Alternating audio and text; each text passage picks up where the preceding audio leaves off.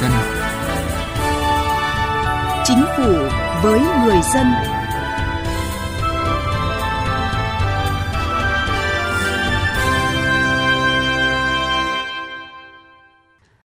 Thưa quý vị và các bạn, tình hình dịch bệnh COVID-19 vẫn diễn biến hết sức phức tạp. Cả nước đang chung sức thực hiện các giải pháp phòng chống dịch. Tuy nhiên, vẫn có không ít người vi phạm quy định phòng chống dịch bệnh, trong đó có hành vi tung tin giả về dịch bệnh, làm ảnh hưởng xấu tới dư luận xã hội. Để triển khai hiệu quả các nhiệm vụ tại nghị quyết số 78 của Chính phủ ngày 20 tháng 7 năm 2021 về phòng chống dịch COVID-19, kịp thời chấn chỉnh tình trạng tung tin giả sai sự thật về dịch bệnh, ngày 23 tháng 7 năm 2021, Bộ Thông tin và Truyền thông đã ban hành văn bản thực hiện nghị quyết số 78 của Chính phủ và tăng cường xử lý tin giả, tin sai sự thật về COVID-19 trên mạng.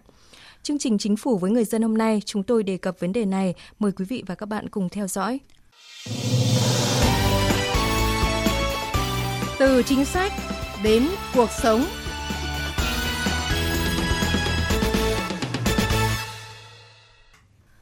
Thưa quý vị và các bạn, những ngày này, chính phủ, các bộ, ngành, địa phương đang triển khai quyết liệt, đồng bộ các biện pháp phòng chống dịch COVID-19 với quyết tâm cao nhằm đẩy lùi dịch bệnh, đồng thời phát triển kinh tế xã hội, đảm bảo an ninh quốc phòng và an sinh xã hội. Chính vì vậy, những thông tin chỉ đạo điều hành từ chính phủ, Thủ tướng Chính phủ, Ban chỉ đạo quốc gia của Bộ Y tế, của các địa phương về dịch bệnh được người dân đặc biệt quan tâm. Hiện trên các mạng xã hội như Zalo, Facebook, YouTube, bên cạnh những bài viết bổ ích giúp người dân cập nhật tình hình và biết cách phòng tránh bệnh dịch, thì vẫn còn nhiều bài viết tung tin sai sự thật gây tò mò hoang mang dư luận, nhất là từ khi dịch bệnh COVID-19 diễn biến phức tạp. Ghi nhận của phóng viên Đài tiếng nói Việt Nam. Theo Bộ Thông tin và Truyền thông, thời gian gần đây, Tình trạng phát tán tin giả, tin sai sự thật về tình hình dịch bệnh và công tác phòng chống dịch COVID-19 có dấu hiệu gia tăng, trong đó tập trung chủ yếu vào việc kích động vùng miền, chia rẽ khối đại đoàn kết dân tộc, tung tin sai sự thật về hiệu quả của các loại vaccine COVID-19, xuyên tạc chính sách phân bổ cung cấp vaccine của chính phủ, việc sử dụng quỹ vaccine phòng chống COVID-19, diễn biến dịch bệnh tại điểm nóng như thành phố Hồ Chí Minh và các tỉnh miền Nam, xuyên tạc về các biện pháp phòng chống dịch bệnh của chính phủ và các địa phương. Nhiều thông tin có nguồn nguồn từ các video clip của những người cách ly, người dân trong khu vực bị giãn cách phong tỏa. Việc xuất hiện nhiều thông tin xấu độc được phát tán tràn lan trên không gian mạng đã làm giảm niềm tin của người dân vào công tác phòng chống dịch bệnh, gây hoang mang, bức xúc trong dư luận xã hội.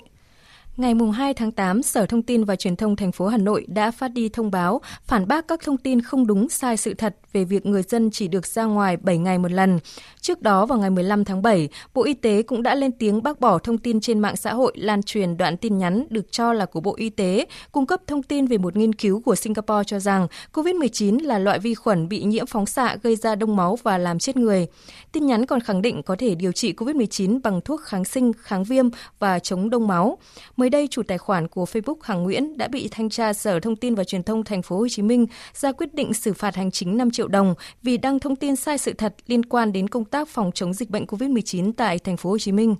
Trong dòng chảy thông tin về dịch bệnh, rất nhiều người muốn được tham gia thể hiện mình là người nhạy cảm với thời cuộc, có tác động đến xã hội, không ngần ngại tung tin hoặc chuyển tiếp qua mạng xã hội các tin thiếu chính xác, sai khoa học liên quan tới đại dịch. Bên cạnh đó, còn có không ít tài khoản Facebook đăng tải bài viết sai sự thật về tình hình dịch bệnh COVID-19 với mục đích câu like nhằm tăng sự tương tác để thuận lợi cho việc bán hàng online. Tuy nhiên, họ không thể lường hết được những hậu quả xã hội do các tin giả được phát tán trên truyền thông xã hội. Bà Nguyễn Bình, người dùng mạng xã hội lo lắng về những thông tin không được kiểm chứng trên mạng xã hội trước tình hình dịch bệnh đang diễn biến phức tạp. Trước cái tình hình dịch bệnh như bây giờ ấy, thì tôi thấy ở trên mạng xã hội có rất nhiều những cái tin sai sự thật. Tôi và mọi người cũng rất là hoang mang về những cái tin đồn thất thiệt. Thời gian gần đây tôi cũng đã bình tĩnh hơn và kiểm chứng lại những cái tin này và tôi đã có những cái nhìn đúng khách quan về dịch bệnh. Không chỉ đưa những thông tin sai sự thật về tình hình dịch COVID-19, thời gian gần đây, một số trường hợp còn đăng tải, chia sẻ trái phép thông tin cá nhân của những người bị nhiễm, nghi nhiễm COVID-19 và cả những người thuộc diện phải cách ly y tế lên mạng xã hội. Từ đó, không ít trường hợp đã bị cộng đồng mạng săn lùng như tội đồ, với nhiều suy diễn bình luận, công kích, thậm chí bị bịa đặt để xuyên tạc, bôi nhọ danh dự. Anh Nguyễn Anh Tài ở tỉnh Vĩnh Phúc bức xúc từ ngày có cái dịch covid tôi thấy rằng là nhiều cái thông tin ở trên mạng không đúng sự thật. Nhiều về những bị bệnh và những người mới bị cách ly và chưa xác định là bị bệnh hay không bị, bị đào bới đời tư làm cho người dân cảm thấy hoang mang.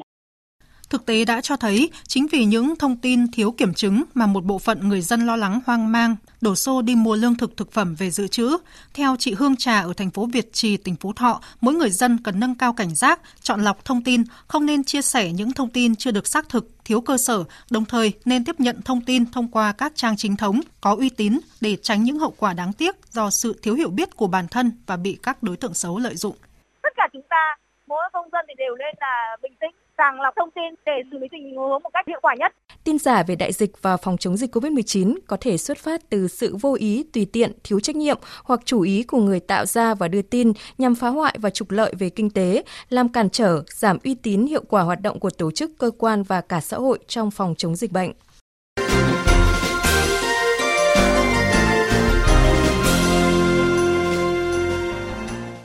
Thưa quý vị và các bạn, ở nước ta, việc kiểm soát những thông tin sai sự thật liên quan đến phòng chống dịch COVID-19 được đánh giá là có hiệu quả. Thời gian qua, Chính phủ, Bộ Thông tin và Truyền thông đã đang quyết liệt triển khai các biện pháp ngăn chặn, xử lý kịp thời các thông tin giả, thông tin sai sự thật. Sự vào cuộc của cả hệ thống chính trị và xã hội cũng như các cơ quan truyền thông trên mặt trận chống tin giả được thế giới đánh giá cao. Ngày 17 tháng 6 năm 2021, Bộ Thông tin và Truyền thông đã ban hành Bộ Quy tắc ứng xử trên không gian mạng xã hội. Bộ Quy tắc hướng đến xây dựng chuẩn đạo đức về hành vi ứng xử trên mạng xã hội, giáo dục ý thức, tạo thói quen tích cực trong các hành vi ứng xử của người dùng trên mạng xã hội, góp phần xây dựng mạng an toàn, lành mạnh tại Việt Nam. Đây là bộ khung cơ sở để các tổ chức địa phương, cơ quan, đơn vị, các ban ngành dựa vào đó đưa ra quy định của mình và có điều kiện ràng buộc với những người trong phạm vi cơ quan tổ chức địa phương đó. Ngày 23 tháng 7 năm 2021, Bộ Thông tin và Truyền thông đã ban hành văn bản về việc thực hiện nghị quyết số 78 của Chính phủ và tăng cường xử lý tin giả, tin sai sự thật về COVID-19 trên mạng gửi các bộ, cơ quan ngang bộ, cơ quan trực thuộc Chính phủ, Ủy ban Nhân dân các tỉnh, thành phố trực thuộc Trung ương. Văn bản đề nghị các bộ, cơ quan ngang bộ, cơ quan trực thuộc chính phủ, Ủy ban nhân dân các tỉnh thành phố thực hiện nghiêm túc quy định về phát ngôn và cung cấp thông tin cho báo chí, cử người phát ngôn chủ động cung cấp thông tin trong mọi tình huống, bảo đảm thông tin được cung cấp nhanh nhất, không bị động, bất ngờ, tuân thủ kỷ luật phát ngôn, thống nhất đầu mối phát ngôn, tránh tình trạng cùng một sự việc nhưng các ngành địa phương lại phát ngôn không thống nhất dẫn đến việc bị suy diễn xuyên tạc. Phó giáo sư tiến sĩ Trần Thành Nam, chủ nhiệm khoa các khoa học giáo dục, trường Đại học Giáo dục, Đại học Quốc gia Hà Nội phân tích.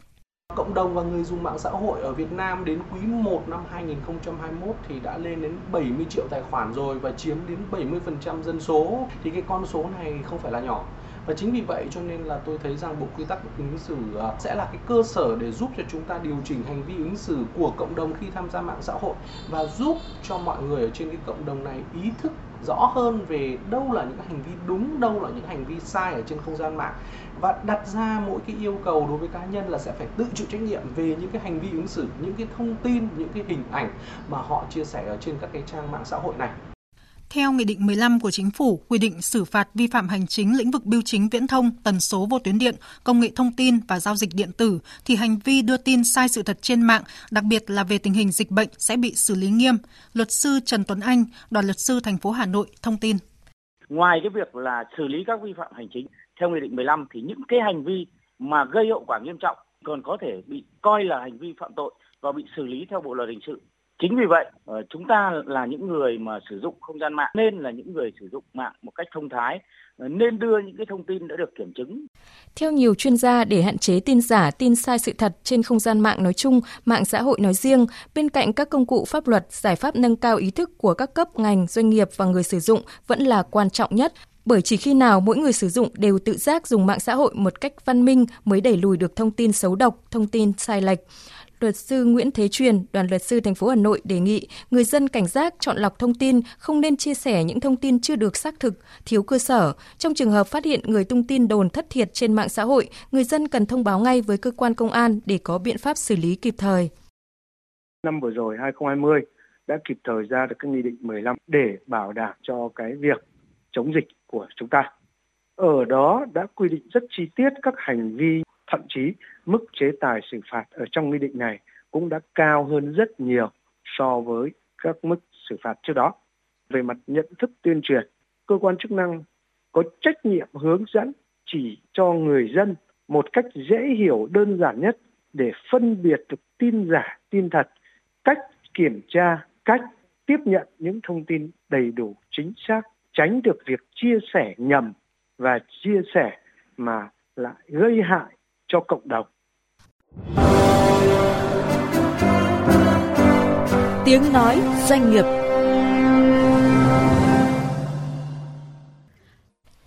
Thưa quý vị, thưa các bạn, để thực hiện hiệu quả mục tiêu kép vừa chống dịch vừa phát triển kinh tế thì vai trò của các doanh nghiệp là rất quan trọng. Sự chủ động vượt qua khó khăn, đồng lòng cùng chính phủ chống dịch và phát triển hoạt động sản xuất kinh doanh trong bối cảnh dịch bệnh diễn biến phức tạp là nỗ lực rất lớn của mỗi doanh nghiệp.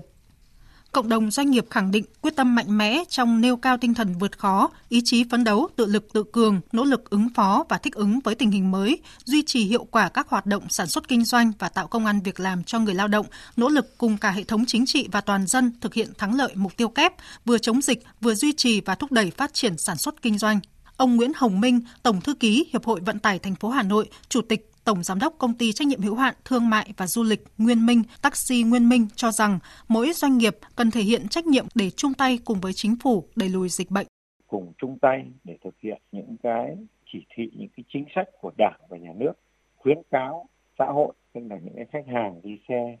rồi gia đình, con cái, người thân của để cho nó lan tỏa, ai cũng có một tinh thần cộng đồng trách nhiệm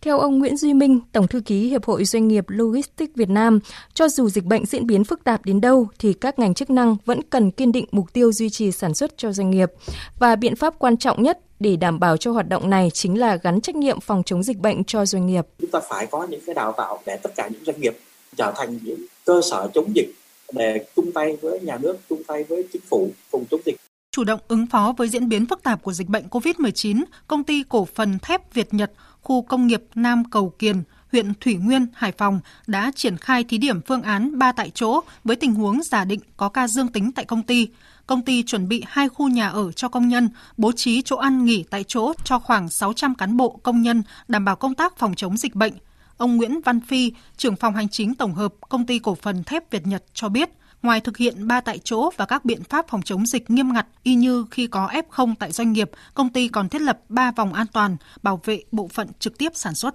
Chúng tôi sẽ áp dụng theo từng vòng, phân biệt từng màu. Bất kể ai vào là cũng có thể nhìn thấy, nhận biết bằng cái màu mà chúng tôi đeo bằng khẩu trang thì sẽ biết ngay là đây là bộ phận sản xuất hoặc là bên kia là cũng bộ phận hành chính, bộ phận kho để cho chúng ta biết được có những cái biện pháp hạn chế tiếp xúc với những vòng có những cái nguy cơ lây nhiễm cao. Chương trình Chính phủ với người dân xin kết thúc ở đây. Cảm ơn quý vị và các bạn đã quan tâm theo dõi.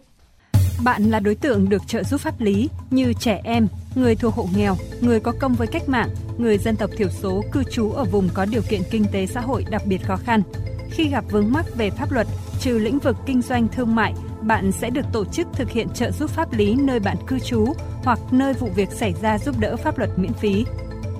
Hiện nay, mỗi tỉnh, thành phố trực thuộc Trung ương có một trung tâm trợ giúp pháp lý nhà nước là tổ chức chuyên trách thực hiện trợ giúp pháp lý.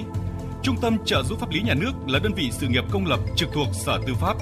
Trung tâm trợ giúp pháp lý nhà nước có thể có chi nhánh tại các huyện ở vùng có điều kiện kinh tế xã hội đặc biệt khó khăn, giao thông không thuận tiện đến trung tâm. Ngoài ra ở các tỉnh, thành phố trực thuộc Trung ương còn có thể có các tổ chức hành nghề luật sư, tổ chức tư vấn pháp luật ký hợp đồng thực hiện trợ giúp pháp lý với Sở Tư pháp, tổ chức hành nghề luật sư, tổ chức tư vấn pháp luật đăng ký tham gia trợ giúp pháp lý sẽ giúp đỡ bạn. Khi bạn có yêu cầu trợ giúp pháp lý, tổ chức thực hiện trợ giúp pháp lý sẽ kịp thời cử người thực hiện trợ giúp pháp lý là trợ giúp viên pháp lý. Luật sư thực hiện trợ giúp pháp lý theo hợp đồng với Trung tâm trợ giúp pháp lý nhà nước – luật sư thực hiện trợ giúp pháp lý theo phân công của tổ chức tham gia trợ giúp pháp lý. Tư vấn viên pháp luật có 2 năm kinh nghiệm tư vấn pháp luật trở lên làm việc tại tổ chức tham gia trợ giúp pháp lý. Cộng tác viên trợ giúp pháp lý để giúp đỡ pháp luật miễn phí cho bạn. Bạn có thể lựa chọn các tổ chức thực hiện trợ giúp pháp lý, người thực hiện trợ giúp pháp lý tại địa phương mình trong danh sách được đăng tải trên trang thông tin điện tử của Sở Tư pháp hoặc cổng thông tin điện tử của Cục Trợ giúp pháp lý, Bộ Tư pháp theo địa chỉ tgpl.moz.gov.vn.